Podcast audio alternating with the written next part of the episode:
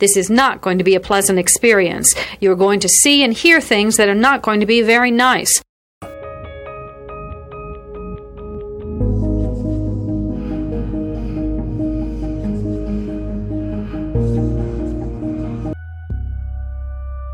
Experts divide serial killing into two general types organized and disorganized. An organized killer brings everything he needs to complete the murder. A disorganized killer improvises. Begin.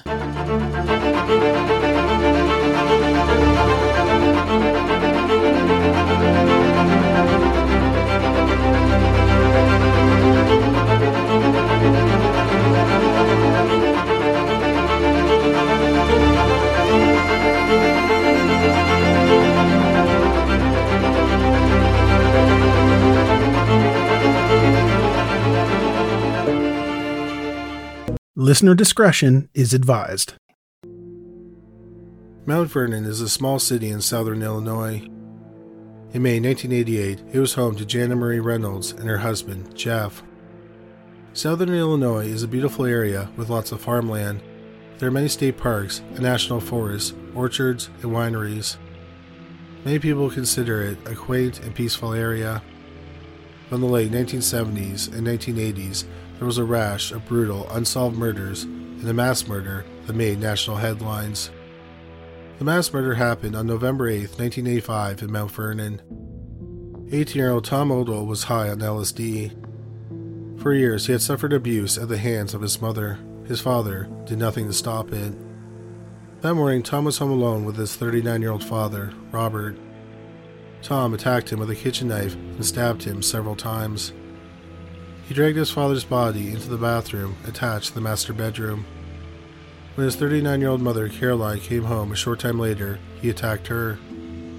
He led her into the master bedroom and forced her to look at her dead husband. He then stabbed her to death. After killing his parents, he went and had lunch with his girlfriend. He returned home and waited for his 10 year old brother Scott to get home from school. When Scott was home, Tom tried to strangle him with his hands, but he had problems killing the boy, so he strangled him to death with a pair of pajama bottoms. He placed his body in the master bedroom.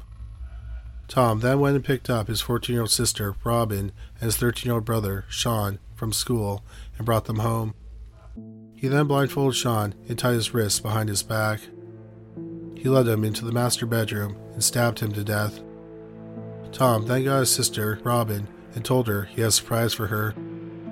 He put his hands over her eyes and led her into the master bedroom. He then removed his hands from her eyes.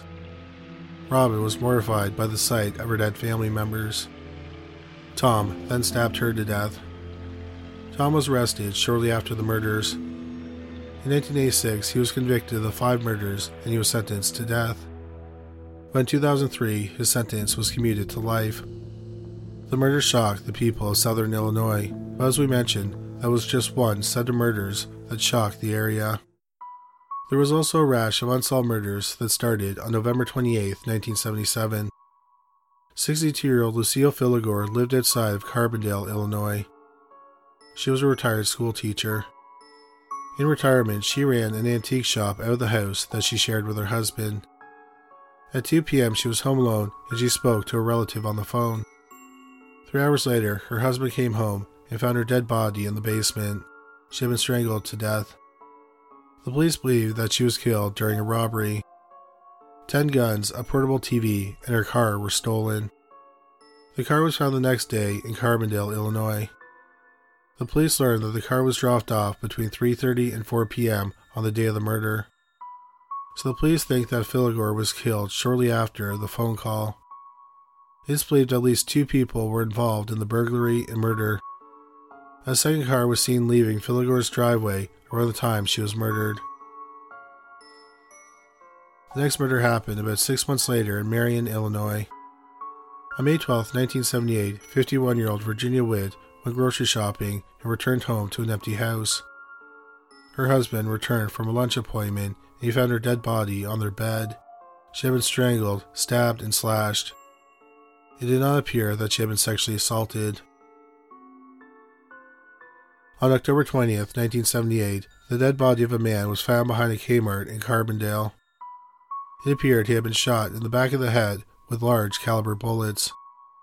It is believed that he was killed as early as June and as late as September.